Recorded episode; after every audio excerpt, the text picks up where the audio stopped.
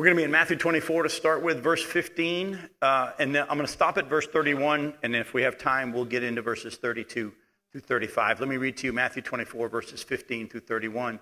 Jesus is in the middle of explaining the signs of his coming and the end of the age, and he says, "So when you see the abomination of desolation spoken of by the prophet Daniel standing in the holy place, let the reader understand.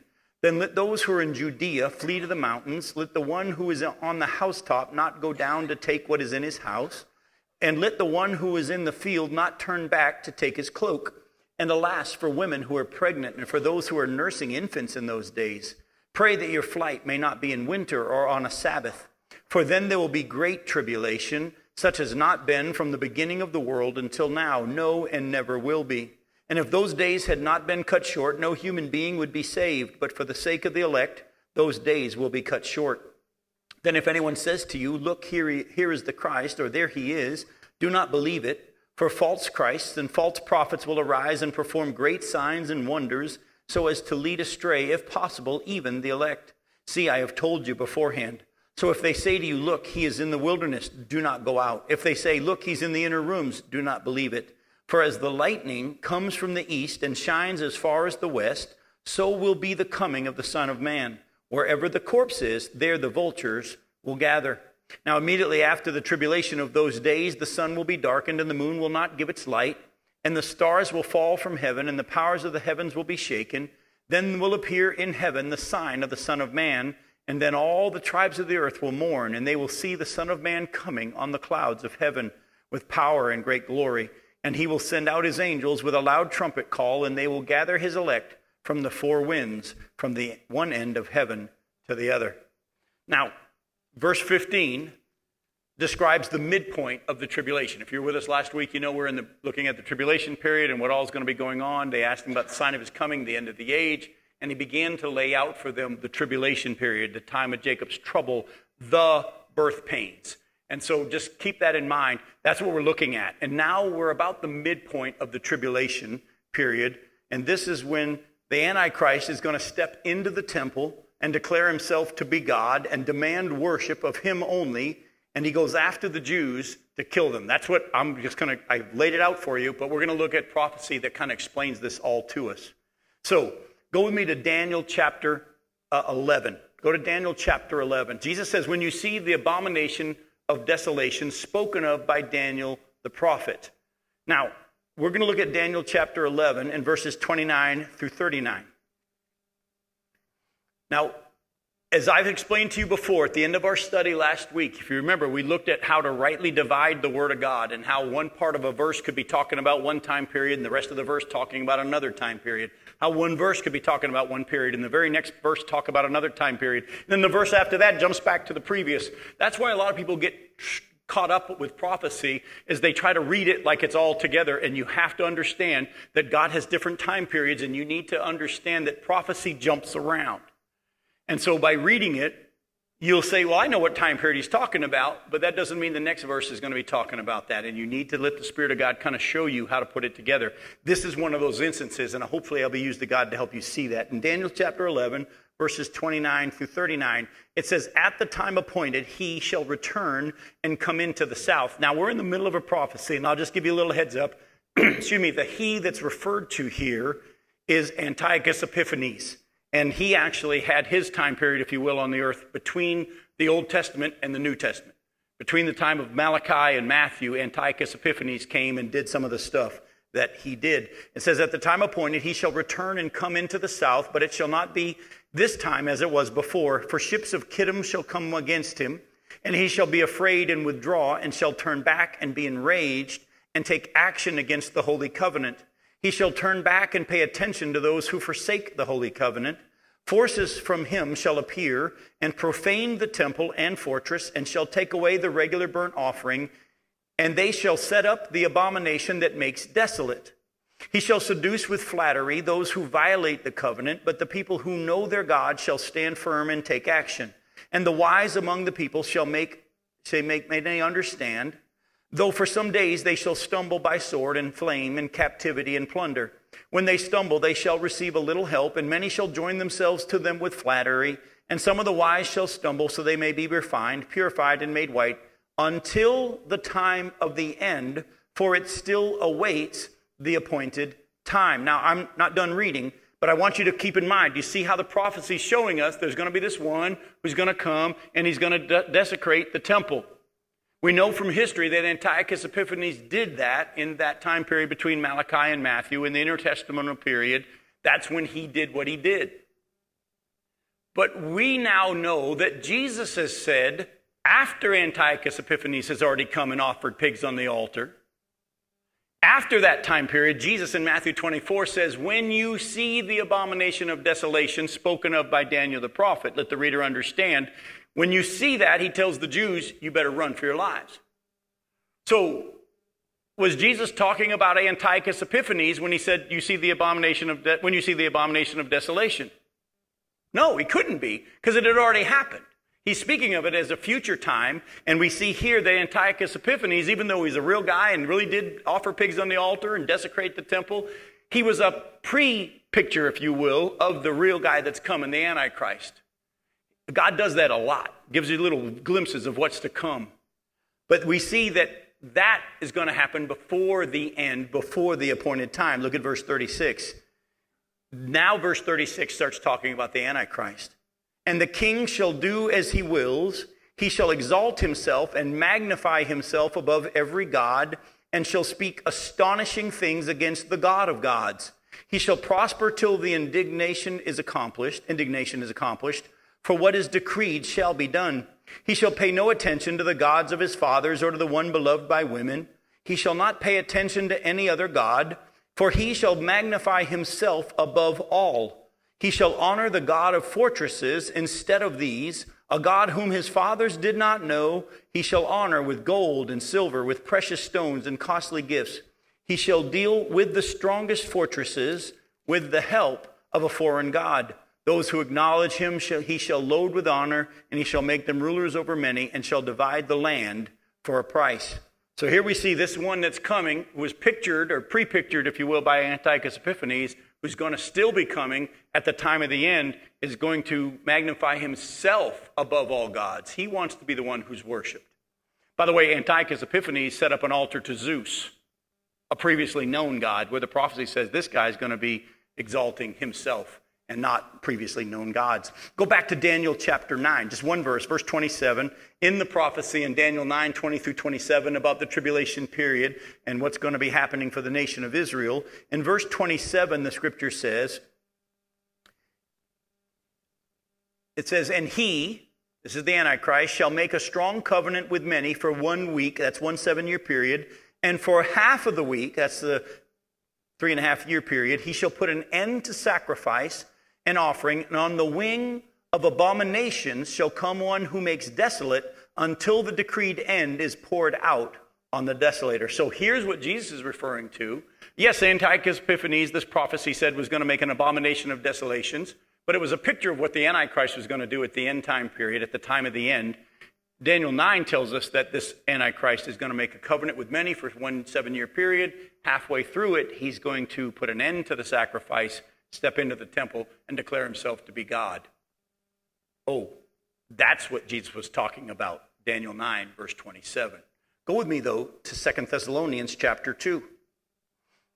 We have more information from Paul's teaching to the Thessalonican church in Second Thessalonians chapter two. Look at verses one through twelve. The Thessalonian church was really caught up into what, the return of Christ, the end of the age, all this stuff, the rapture. And Second Thessalonians chapter two says this, now concerning the coming of our Lord Jesus Christ and our being gathered together to him, we ask you, brothers, not to be quickly shaken in mind or alarmed, either by a spirit or a spoken word or a letter seeming to be from us, to the effect that the day of the Lord has already come. Let no one deceive you in any way, for that day will not come unless the rebellion comes first, and the man of lawlessness, we know him as Antichrist, is revealed, the son of destruction, who opposes and exalts himself against every so-called God or object of worship, so that he takes his seat in the temple of God, proclaiming himself to be God. Do you not remember that when I was still with you, I told you these things? And you know what is restraining him now, so that he may be revealed in his time. For the mystery of lawlessness is already at work. Only he who now restrains it will do so until he is out of the way. And then the lawless one will be revealed, whom the Lord Jesus will kill with the breath of his mouth and bring to nothing by the appearance of his coming. The coming of the lawless one is by the activity of Satan, with all power and false signs and wonders, and with all wicked deception for those who are perishing, because they refuse to love the truth and so be saved. Therefore God sends them a strong delusion, so that they may believe what is false, in order that all may be condemned who did not believe the truth, but had pleasure in unrighteousness. So again, I don't have time to really break this passage down a lot to you, but we see here clearly Paul says the same thing we've been saying. There's going to be this one, this man of lawlessness, the Antichrist, who's going to step into the temple, declare himself to be God, not allow other people to be worshiped, other gods to be worshipped, just like the prophecy in Daniel said, just like the, in Daniel eleven, Daniel nine. So folks, keep in mind that Jesus is now saying, as, at the midpoint of the tribulation, remember he's going to make a covenant for a seven-year period. At the midpoint of that, he's going to step into the temple and declare himself to be God and stop any worship of any other gods. Jesus says, when you see this, he's talking to the nation of Israel, because I really believe the Bible teaches that we won't be here. I'm going to give you some scriptures on that later on tonight if we have time. I believe the Bible teaches the church won't be here when that time period happens. And let me just say that to you real quick. I don't have time to show it to you here from this passage, but he talks about how the man of lawlessness won't be revealed until he who restrains him is out of the way. And I believe without question, don't have time to get into it tonight, that that is referring to the Holy Spirit's work through the church. And we're the salt of the earth. That slows the decay. But when the salt has been removed from the earth, things are going to get really, really bad. As bad as things are on the globe, the Holy Spirit is still doing a work of salting the earth. The, let's be honest. As the election comes up, those of, let's just say, those who are on the side of evil don't want the church to vote because we slow the decay. So at the same time, keep in mind, I believe the Bible says that we will be removed. He who restrains the Holy Spirit's work through the church, will, when we're taken away, that's when the man of lawlessness will be revealed. I say that just simply for this reason. Too many Christians spend too much time trying to figure out who the Antichrist is. The Bible says he won't be revealed until the church is gone. So if you know who he is, that's a bad thing. Okay? So don't waste your time trying to figure out, is it this person or that? Go to Revelation chapter thirteen. Go to Revelation thirteen, verses one through eighteen. Again, in the prophecy in Revelation, it talks about this Antichrist. Revelation thirteen, verses one through eighteen, and I saw a beast rising out of the sea with ten horns and seven heads, and with ten diadems, diadems on his horns, and blasphemous names on its head. And the beast that I saw was like a leopard, and its feet were like a bear's, and its mouth was like a lion's mouth. And to it the dragon gave his power and his throne and authority. Remember, the dragon is Satan. One of its heads seemed to have a mortal wound, but its mortal wound was healed, and the whole earth marveled as they followed the beast. And they worshipped the dragon, for he had given his authority to the beast, and they worshipped the beast. This is the Antichrist, saying, who is like the beast, and who can fight against it? And the beast was given a mouth uttering haughty and blasphemous words, and it was allowed to exercise authority for forty-two months. By the way, anybody want to have any guess on how long forty-two months is? Three and a half years. Anybody want to take a wild guess on how long three and a half years is? It's half of a seven-year prophecy, just like we've looked at. Do you understand what I'm saying? By the way, it's also one thousand two hundred sixty days. You'll see that all throughout the Scripture as well. It opened its mouth to utter blasphemies against God, blaspheming his name and his dwelling, that is, those who dwell in heaven. Also, it was allowed to make war on the saints and to conquer them. By the way, just because you read saints doesn't mean the church is here. Keep in mind, were there Old Testament saints? Were they a part of the church? No, there's Old Testament saints, and there's church age saints, there's tribulation saints. Just because the Scripture says saints, people say, well, that's the church. No, there's Old Testament saints, there's church age saints, there's tribulation saints. So he's going after the tribulation saints at this point. And it was allowed to make war on the saints and to conquer them. And authority was given it over every tribe and people and language and nation. And all who dwell on the earth will worship it, everyone whose name has not been written before the foundation of the world in the book of life of the Lamb who was slain. Now, if anybody has an ear, let him hear. If anyone's to be taken captive, to, ta to captivity he goes. If anyone's to be slain with the sword, with the sword he must be slain. Here is a call for the endurance and the faith of the saints. Then I saw another beast rising out of the earth and had two horns like a lamb, and it spoke like a dragon. This is the, the false prophet, by the way. It exercises all the authority of the first beast in its presence, and it makes the earth and its inhabitants worship the first beast, whose mortal wound was healed. It performs great signs, even making fire come down from heaven to earth in front of people. And by the signs that it's allowed to work in the presence of the beast, it deceives those who dwell on the earth, telling them to make an image for the beast that was wounded by the sword and yet lived. And it was allowed to give breath to the image of the beast, so that the image of the beast might even speak and might cause the beast, sorry, and might cause those who would not worship the image of the beast to be slain. Also, it causes all, both small and great, rich and poor, both free and slave, to be marked on the right hand or the forehead, so that no one can buy or sell unless he has the mark.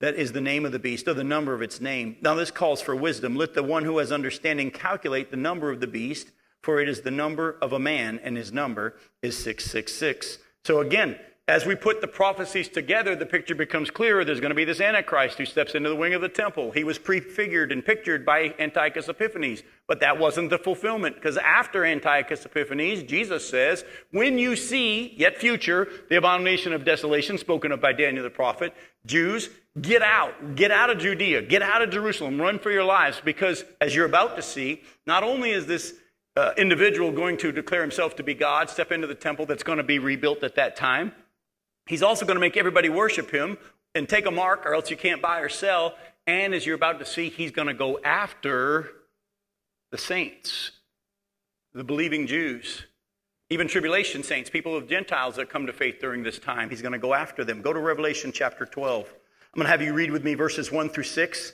and then verses thirteen and fourteen. Revelation chapter twelve, verses one through six. It says, and a great sign appeared in heaven, a woman clothed with the sun, with the moon under her feet, and on her head a crown of twelve stars. She was pregnant and was crying out in birth pains, in the agony of giving birth. And another sign appeared in heaven. Behold, a great red dragon with seven heads and ten horns. That's the Antichrist again. And on his head seven diadems, and his tail swept down a third of the stars of heaven and cast them to the earth. And the dragon stood before the woman who was about to give birth, so that when she bore her child, he might devour it. She gave birth to a male child, one who is to rule all the nations with a rod of iron. By the way, who's the child that's going to rule, rule all the nations with a rod of iron? It's Jesus. You're going to see that very clearly in prophecies coming up. But her child was caught up to God and to his throne, and the woman fled into the wilderness, where she has the place, a place prepared by God, in which she is to be nourished for one thousand two hundred sixty days. Anybody want to take a wild guess how many days that is? I mean, how many, how, what time period that is? That's forty-two months, or three and a half years. It's a half of the tribulation period, just like the prophecy said. At the midpoint, he's going to declare himself to be God. Jesus says, when you see this, get out. Run for your life. And he's going to chase them into the wilderness, the scripture says. The, the woman is Israel. She gave birth to the Messiah, who's going to rule the world. He was caught up to heaven for a time period. He's going to come back and rule and reign. But during that time period that the Antichrist is on the earth, he's going to go after the Jews and anyone who believes in Jesus. Jump over to verse thirteen of chapter twelve. And when the dragon saw that he had been thrown down to the earth, he pursued the woman who had given birth to the male child. But the woman was given the two wings of a great eagle, so that she might fly from the serpent into the wilderness, to the place where she is to be nourished for a time and times and half a time. By the way, does anybody take a wild guess on how long that is? A time, times, and half a time, three and a half years. It's again, it's all there over and over and over. The serpent poured water like a river out of his mouth after the woman, to sweep her away with a flood. But the earth came to the help of this woman, and the earth opened its mouth and swallowed the river that the dragon had poured from his mouth. Then the dragon became furious with the woman and went off to make war on the rest of her offspring, on those who keep the commandments of God and to hold to the testimony of Jesus. And he stood on the sand of the sea. Now, jump back with me to Matthew twenty-four. We're going to read to you again what Jesus said here, and tell me it doesn't make a lot more sense, because of everything we've just looked at. Matthew twenty-four, verse fifteen. So when you see the abomination of desolation spoken of by the prophet Daniel, standing in the holy place. Where's that? That's the temple. Why is he in the temple? He's declaring himself to be what? To be God. And he's going to stop all worship of any other gods, and you have to worship him only. He's going to have a false prophet we've already seen that's going to be having everybody worship him. There's going to be an, an image of the beast that's going to be, of the Antichrist that's going to be made, that's going to come to life. And it's going to make everybody worship him. They're going to do miracle, miraculous signs. Well, don't just take my word for it. Listen to what Jesus says. He said in verse sixteen, "Then those who are in Judea, flee to the mountains. Let the one who's on the housetop not go down to take what is in his house. Let the one who's in the field not turn back to get his coat. And alas for women who are pregnant and for those who are nursing infants in those days, pray that your flight may not be in the winter or on a Sabbath." By the way, real quick, we've touched on this before. Put a finger here and go with me to Colossians chapter two. Go to Colossians chapter two, verses sixteen and seventeen.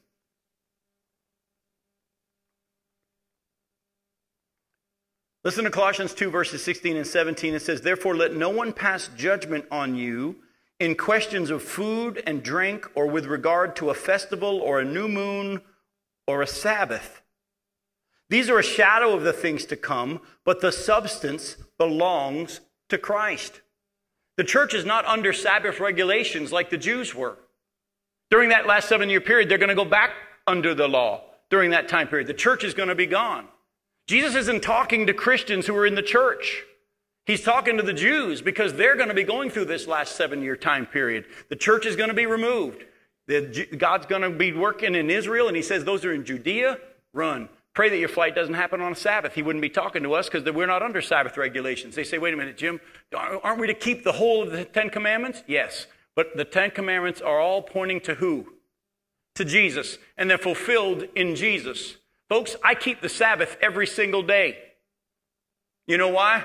Because I have ceased to work for my salvation. I have put my full faith in Jesus Christ. I have ceased to work for my, my going to heaven. I'm fully trusting in him, and I have entered the Sabbath rest, the rest of Sabbath where you cease from your labors, and every single day I put my faith in Jesus Christ, and therefore I'm already keeping the Sabbath. That's what it was talking about.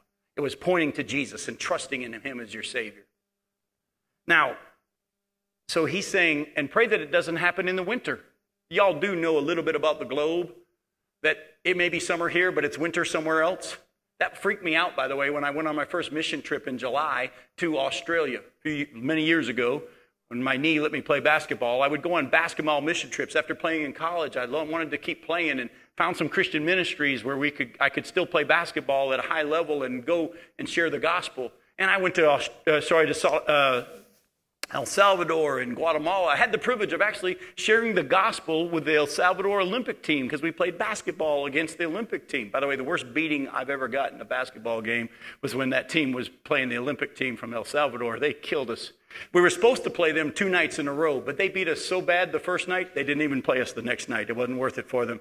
But I had the privilege of sharing the gospel with them. Then in the next year or so, we I got a team, another team together, and we went to Australia. I was so excited. And they gave us our uniforms and everything and all our travel gear. And they gave us long pants that had thick lining and coats that had thick lining. And I'm thinking, it's July. Little did I know, when you land in Australia, in Sydney in July, we actually played one game outdoors in snow. So if Jesus said, pray that your flight doesn't happen in the winter, if he's talking to the church, he's telling the church to pray against the other side of the globe. He's not talking to the church. He's talking to the Jews.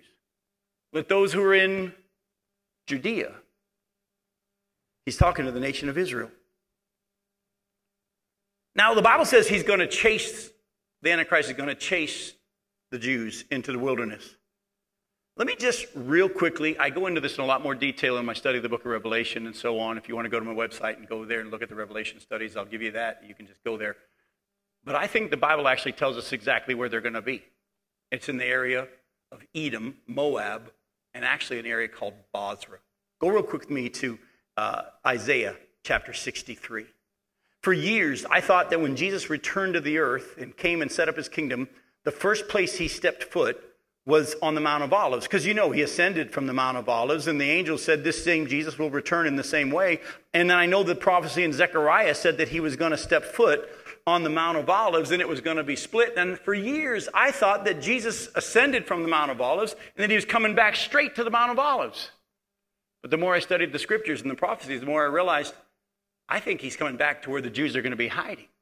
Remember, we've already looked at how they're going to look on him whom they pierced, and they're going to weep, and they're going to mourn, and he's going to come back to where they are, and he's going to defeat his enemies from there all the way through the Battle of Armageddon, the Valley of Jezreel, and defeat his enemies all the way to Jerusalem and ascend the Mount of Olives. Listen to Isaiah sixty-three, verses one through six. Who is this who comes from Edom in crimson garments from where? From Bozrah. He who is splendid in his apparel, marching in the greatness of his strength. It is I, speaking in righteousness, mighty to save. Well, why is your apparel red and your garments like one who, who, who is treading the winepress? I have trodden the winepress alone, and from the peoples no one was with me. I trod them in my anger and trampled them in my wrath, and their lifeblood spattered on my garments and stained all my apparel. For the day of vengeance was in my heart, and my year of redemption had come. I looked, but there was no one to help. I was appalled, but there was no one to uphold. So my own arm brought me salvation, and my wrath upheld me. I trampled down the peoples in my anger. I made them drunk in my wrath, and I poured out their lifeblood on the earth. By the way, you'll see that parallels with uh, Revelation nineteen tremendously as Jesus comes back and defeats his enemies and pours out or tramples the wine, wine press of God's wrath. Go to Isaiah thirty-four. But he, the Bible said in sixty-three he was coming from Basra. Look at Isaiah thirty-four, verses one through six. Draw near, O nations, to hear, and give attention, O peoples. Let the earth hear and all that fills it, the world and all that comes from it. For the Lord is enraged against all the nations, and fury destruction has given them over for slaughter. Their slain shall be cast out, and the stench of their corpses shall rise. The mountains shall flow with their blood, and all the host of heaven shall rot away, and the skies roll up like a scroll. Does that not sound like what Jesus talked about in Matthew twenty-four? And all their hosts shall fall, as leaves fall from the vine, like leaves falling from the fig tree. For my sword has drunk its fill in the heavens. Behold, it descends for judgment upon Edom, upon the people I have devoted to destruction. The Lord has a sword, it is sated with blood, it is gorged with fat, with the blood of lambs and goats, and with the fat of the kidneys of rams. For the Lord has a sacrifice where? In Basra, a great slaughter in the land of Edom. I believe that Jesus is going to come back to where the Jews are hiding, in the wilderness, where they're going to be protected for three and a half years in the area of Edom, which is in Bos- an area, a city area called Basra. Go with me to Micah chapter two real quick.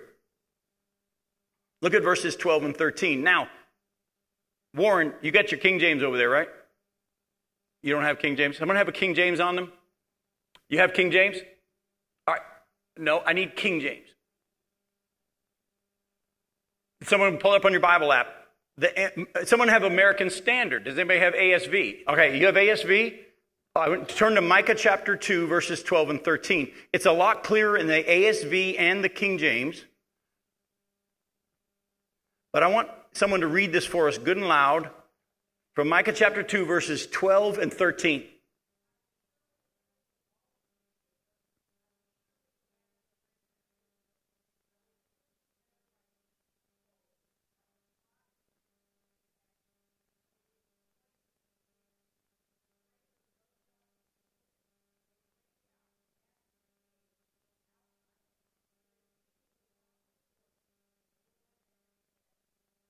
Okay, now, I didn't hear what I was looking for. That's American Standard, or are, yours does say Basra. Read yours for us, Sheila.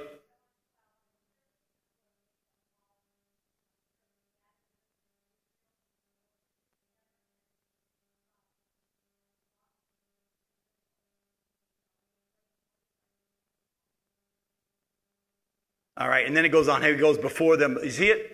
The sheep of Basra. This prophecy said that he's going to lead them out from Basra, and they're going to be partying and noisy and celebrating. He's going to go from where they're hiding and where he's going to come and forgive them and atone them, atone for their sins. He already paid for it through his, through his death on the cross and his resurrection, but he's going to wash them clean, and they're going to worship him as he goes and defeats his enemies all the way to Jerusalem. Now, go back to Matthew twenty-four. I'm not going to take the time to read it for you, but as we can see clearly from Jesus' teaching here, when Jesus returns at the end of the tribulation period, everyone will see it at the same time. And the Bible actually says we're going to be coming with him. And then there's going to be a harvest of the righteous who are left at this time. This is when it, the, we, well, at the end of twenty-four, go to verse twenty-nine. We see how it parallels with the prophecy we just read. Immediately after the tribulation of those days, the sun will be darkened and the moon will not give its light. The stars will fall from heaven and the powers of the heavens will be shaken. Then will appear in heaven the sign of the Son of Man. And then all the tribes of the earth will mourn, and they'll see the Son of Man coming on the clouds of heaven with power and great glory. And he'll send out his angels with a loud trumpet call, and they'll gather his elect from the four winds from one end of heaven to the other. Now, for years, people tried to figure that that was the rapture. I'm going to show you that it's not. Again, we've already been raptured prior to all this stuff happening. We're not, the church is not here during the tribulation period. But there is a harvest at the end of the age. There will be people that survive during the tribulation period. Remember, Jesus himself said, those days are going to be so bad, if God didn't cut them short, no human being would live. And you remember our last week in the prophecies we looked at in Jeremiah, how he's going to make man as, almost as scarce as gold, you know, and so on. Now, Jesus says, though, when he comes back, though, everyone's going to see him at the same time. And there won't be any, hey, the Messiah's over here, over there. He says, no, everybody will see it at the same time. Go to Revelation chapter nineteen. Look at verses eleven through twenty-one. Then I saw heaven opened, and behold, a white horse, and the one sitting on it is called Faithful and True, and in righteousness he judges and makes war. His eyes are like a flame of fire, and on his head are many diadems, and he has a name written that no one knows but himself. He is clothed in a robe dipped in blood. Didn't we, didn't we just read that in Isaiah sixty-three? And the name by which he is called is the Word of God. We all know who it is now, don't we? John chapter one, verse one, in the beginning was the Word, and the Word became flesh, and the Word, well, you know, it became flesh and made him dwelling among us, verse fourteen says. The Word was God. His name is the Word of God, and the armies of heaven arrayed in fine linen, white and pure, were following him on white horses. By the way, that's us. You know, the Bible's already shown us in earlier in our study a few weeks ago that we're going to be clothed in white robes, which are the righteous acts of the saints, and we're going to come with him.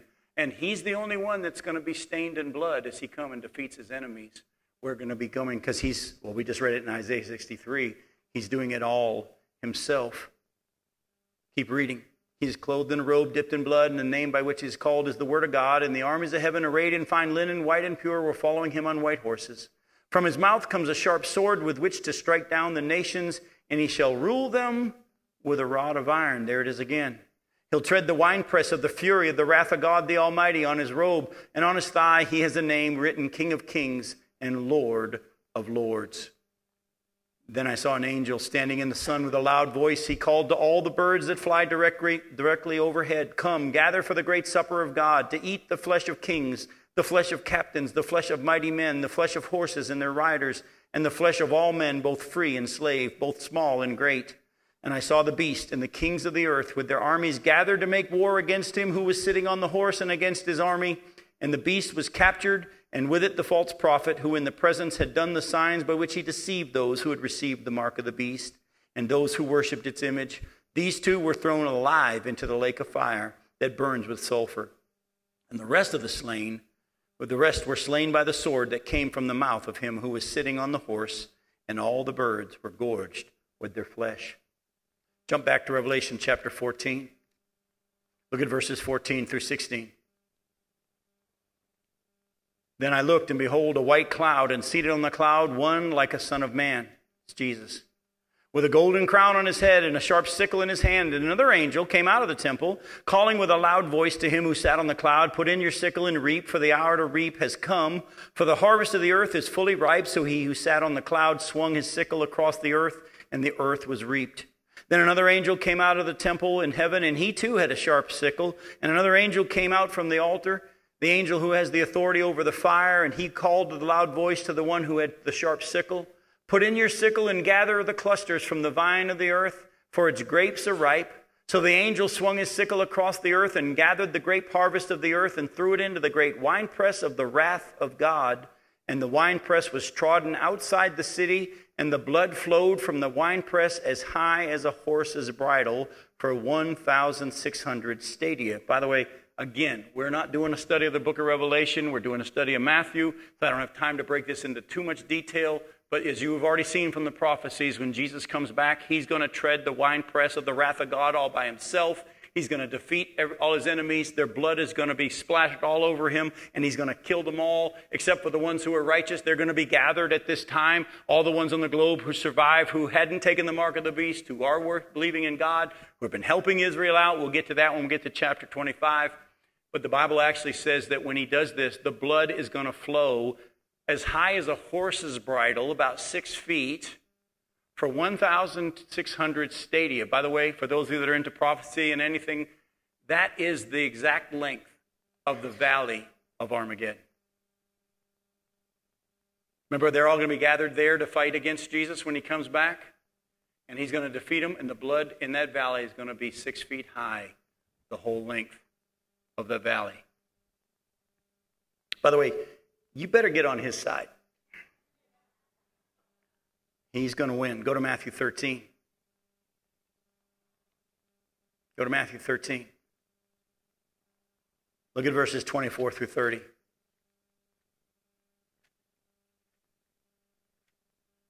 Matthew thirteen, verse twenty-four. Jesus put another parable before them, saying, "The kingdom of heaven may be compared to a man who sowed good seed in his field. But while his men were sleeping, his enemy came and sowed weeds among the wheat and went away. So when the plants came up and bore grain, then the weeds appeared also. And the servants of the master of the house came and said to him, 'Master, did you not sow good seed in your field? How then does it have weeds?' He said to them, 'An enemy has done this.' So the servants said to him, 'Then do you want us to go and gather them?' He said, 'No, lest in gathering the weeds you root up the wheat along with them. Let both grow together until the harvest, and at harvest time I'll tell the reapers, gather the weeds first and bind them in bundles to be burned, but gather the wheat into my barn.'" Jump over to verse thirty-six of chapter thirteen. Verse thirty-six, "Then Jesus left the crowds and went into the house, and his disciples came to him, saying, 'Explain to us the parable of the weeds of the field.' He answered, 'The one who sows the good seed is the Son of Man, and the field is the world, and the good seed are the sons of the kingdom. The weeds are the sons of the evil one, and the enemy who sowed them is the devil. The harvest is the end of the age, and the reapers are angels. Just as the weeds are gathered and burned with fire, so will it be at the end of the age. The Son of Man will send his angels, and he'll gather out of his kingdom all that causes sin and all lawbreakers, and throw them into the fiery furnace. In that place there will be weeping and gnashing of teeth. Then the righteous will shine like the sun in the kingdom of their Father. He who has ears, let him hear.'" So here again, at the end of the age, there's going to be a harvest of the earth. The righteous are going to be gathered from all over the globe and kept on the earth. The unrighteous, the wicked, are going to be gathered and taken away for judgment. That's important for when we get to later on in Matthew twenty-four, because I don't have time to get into it tonight, and I can tell by what time it is now and how far I am in my notes, we won't even get half as far as I thought we were going to get tonight. But let me just say this. In Matthew twenty-four, later on, you're going to see where Jesus talks about two people are going to be working at the mill, grinding at the mill. One will be taken, one will be left, and two will be in the field. One will be taken, one will be left. And for years, myself included, Christians tried to read that as the rapture. It's not. As you're going to see when we get there, and I'm just going to touch on it now. We'll go into it in more detail then. He said, as it was in the time, days of Noah, one will be taken and one will be left. Let me ask you a question. In the days of Noah, who was taken? Who was left? Were the righteous taken or were the righteous left? The righteous were left. In the time of Noah, the ones taken were the ones taken in judgment. They were all killed. The ones who were left were the righteous who stayed on the earth. There's going to be a millennial kingdom. There's going to be a ruling and reigning of Jesus on the earth. There's going to be humans who survive the tribulation period, who are going to be given righteousness enough to enter the kingdom because of how they treated the Jews. We'll get to that when we get to the sheep and the goats. Sheep and the goats isn't tied to the church either. It's tied to those who during that time period, how they treated Israel. I'll show you that from Joel chapter three and other places. But understand that at the, like it was in the days of Noah, the ones taken were the ones taken in judgment. The ones who were left were the ones who were left. And remember, there's going to be a harvest. The ones who are wicked are going to be taken away to be burned. The ones who are righteous are going to be left. They're going to be gathered all from all over the globe. And they're going to be gathered to Jerusalem, to where Jesus is going to be, and the kingdom is going to begin. Go to Isaiah thirteen. Again, I want you to always check everything I say against the Scriptures. That's why I bond you with so many passages. Let the Scripture speak. I don't want you to say, well, I believe what Jim believes. That's dangerous. You believe what the Scripture says and what the Spirit of God shows you. My job is to study and to pray and to teach, and then let the Spirit of God do His work. In Isaiah thirteen, look at verses six through thirteen. Wail, for the day of the Lord is near, as destruction from the Almighty it will come. Therefore all hands will be feeble, and every human heart will melt. They will be dismayed. Pangs and agony will seize them. They will be in anguish like a woman in labor. They'll look aghast at one another, and their faces will be aflamed. Behold, the day of the Lord comes, cruel with wrath and fierce anger, to make the land a desolation and to destroy its sinners from it. For the stars of the heavens and their constellations will not give their light. The sun will be dark at its rising, and the moon will not shed its light. I will punish the world for its evil and the wicked for their iniquity. I'll put an end to the pomp of the arrogant and lay low the pompous pride of the ruthless. I will make people more rare than fine gold, and mankind more than the gold of Ophir. Therefore I will make the heavens tremble, and the earth will be shaken out of its place at the wrath of the Lord of hosts in the day of his fierce anger. So what did Jesus say? When you see this stuff happening, at the end of those days, this is what's going to happen. The earth is going to be shaken. There's going to be a massive earthquake that levels every city on the globe except Jerusalem. It will be split into three parts, and the center part will be raised up. The prophecies all point to the sky receding, the sun going dark, and all this. But he's also going to gather at that time. Go to Joel chapter two. Joel. Joel chapter two, verses thirty through thirty-two.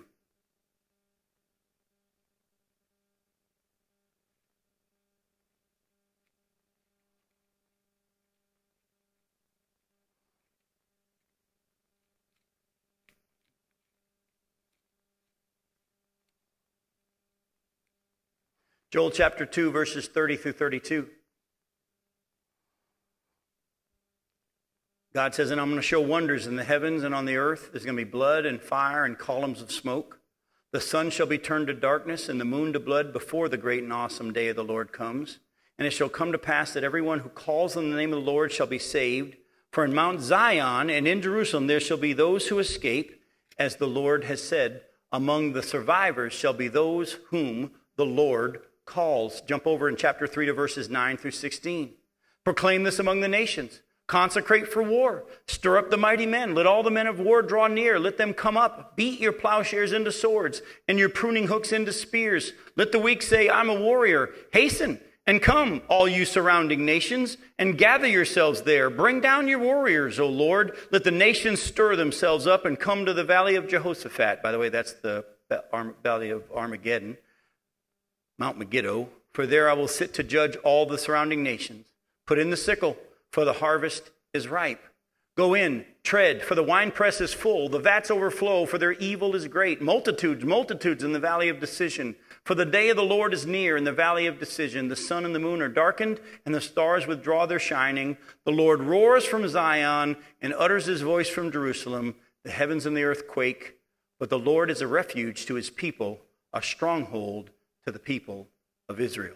Again, do you not see that the Bible all through the Old Testament and the New is showing us that there is a day of judgment coming on the whole earth? I, now, please don't hear me wrong in what I'm about to say. I believe that we, as the church, should be sharing the gospel so that people can come to know Jesus. Our focus should not be making the world a better place. It's not going to happen. We've been taught how the church is going to change the world.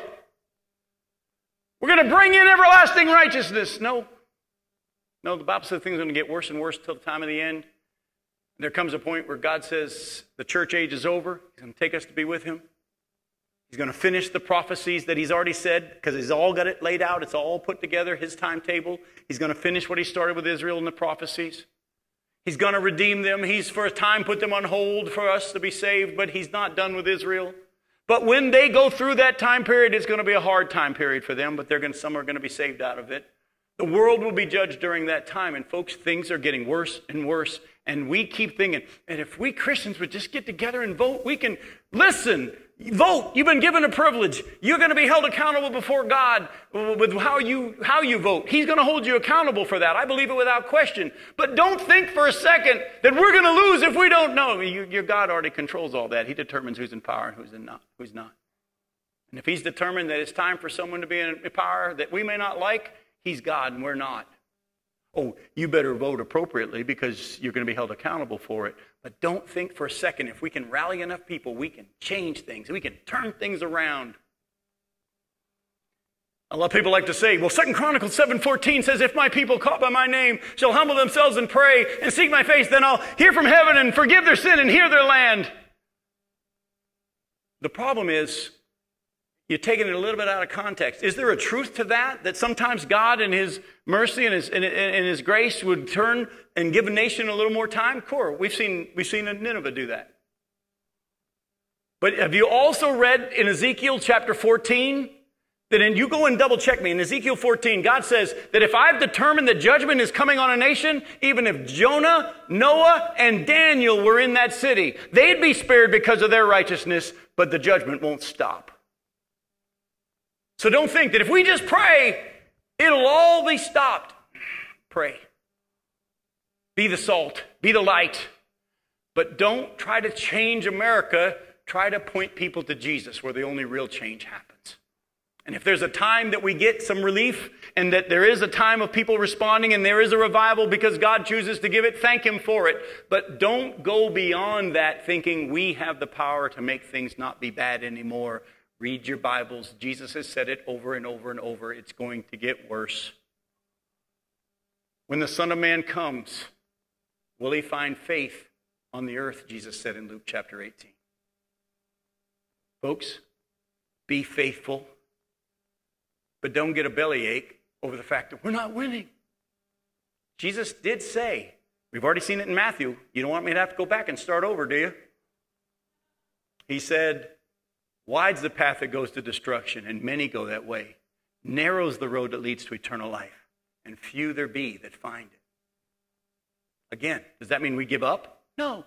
Keep sharing. Keep loving. Go ahead, listen.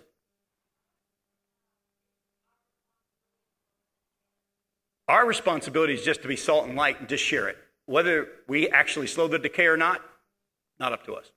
Because honestly, if someone believes, it really, you had nothing to do with it. You know what I'm saying? If they respond, God did it. If they reject it, Satan's blinded their eyes. You were faithful, though. You'll be rewarded for sharing the good news. So don't think, well, I'm not really being very effective. Well, let me ask you a question. Jo uh, sorry, not Jonah. Noah preached for one hundred twenty years. Did he not? The Bible says he preached for one hundred twenty years. Was he faithful? Yes, the Bible says he was. How many people responded to, to Noah's preaching? Eight. Eight. And the rest of the world was judged. Be faithful to do what he's asked you to do, Alyssa. Don't worry about how well you're doing. But if the salt has lost its saltiness, if we're not involved, what good is it? Did you understand the balance here?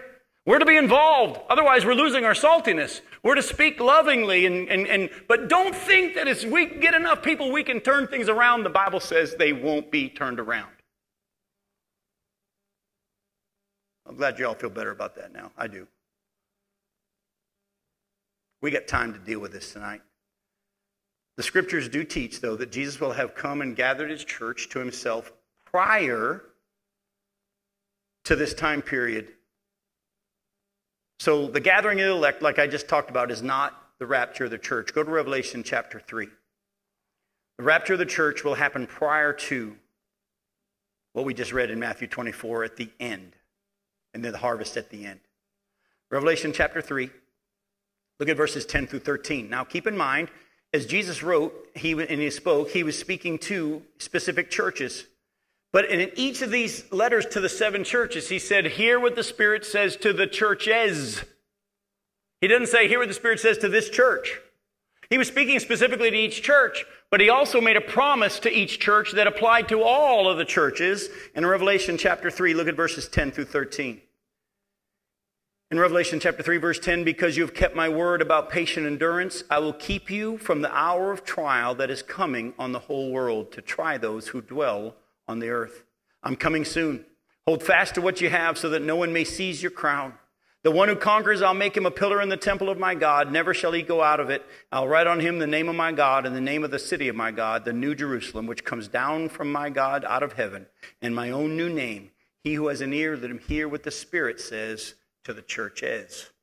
He's already said to the churches, I'm going to keep you from the hour of trial that's going to come on the whole world. Go to First Thessalonians chapter one. First Thessalonians chapter one, look at verses nine and ten. Paul's talking about this church in Thessalonica and how they the people there in that town responded, and it was obvious that God did it. And word had spread, and they heard in verse nine, they themselves report concerning us the kind of reception that we had among you, and how you turned to God from idols to serve the living and true God, and to wait for his Son from heaven, whom he raised from the dead, Jesus, who delivers us from the wrath to come. The church won't be here during that time period. We're going to be spared that time of trial. That's actually, if you go back to Daniel chapter nine, and you look at the prophecy about the seventy sevens or the seventy weeks, seventy sevens are decreed for Israel and the city of Jerusalem, not the church. There's a difference. Go to First Thessalonians chapter five. First Thessalonians chapter five, look at verses one through eleven. Look closely how Paul words this. He said, now concerning the times and the seasons, brothers, you have no need to have anything written to you, for you yourselves are fully aware that the day of the Lord will come like a thief in the night. While people are saying there's peace and security, then sudden destruction will come upon who? Them, as labor pains come upon a pregnant woman. That sounds familiar. And they will not escape, but you are not in darkness, brothers, for that day to surprise you like a thief. You're all children of the light, children of the day. We're not of the night or of the darkness. So let us not sleep as others do, but let us keep awake and be sober. For those who sleep, sleep at night, and those who get drunk are drunk at night. But since we belong to the day, let us be sober, having put on the breastplate of faith and love for a helmet, sorry, faith and love, and for a helmet, the hope of salvation. For God has not destined us for wrath, but to obtain salvation through our Lord Jesus Christ, who died for us, so that whether we're awake or asleep, we might live with him. Therefore, encourage one another and build one another up, just as you are doing. Again, we're not destined for that time period. That's something else. Remember, you know how to rightly divide the word. You need to understand this is that time period, and this is that time period, and this is those people are going to be in that period, and these people are going to be in that period. And he has a purpose and a plan. Was not salvation to the Jew first and then the Gentile? God has a purpose and a plan for different people in different time periods. The church won't be here during that time period. We've already touched on it, or else he wouldn't have said, pray that your flight doesn't happen on a Sabbath. We're not under Sabbath regulations, but the Jews will be during that time period. I could go into this more, but hopefully you get the idea. The church won't be here. The church won't be here. Then why are we looking at it? Why do we study Revelation when most of it has been written for the time period where John's told in chapter four, come up here and I'll show you what's going to take place after this? After he gets the message to the churches, he's told, come up here, I'll show you what's going to take place after this. And from that point on, John sees everything from a grandstand view in heaven. He sees the church and the twenty-four elders in heaven. And all that stuff happens during the tribulation period. Why are we to study it? We're not going to be here. Oh, aren't you glad Daniel wrote about what he saw that wasn't for his time period? He was told when he asked, what are the signs of this going to be? And he said, not going to happen in your lifetime. You're going to go rest with your father. So this is for a time of the end. Jesus is telling them, watch for this, watch for that. Isn't he doing that in Matthew twenty-four? Watch for the false Christ, watch for the wars, the rumors of wars, the plagues, all this stuff that are the beginning of the birth pains.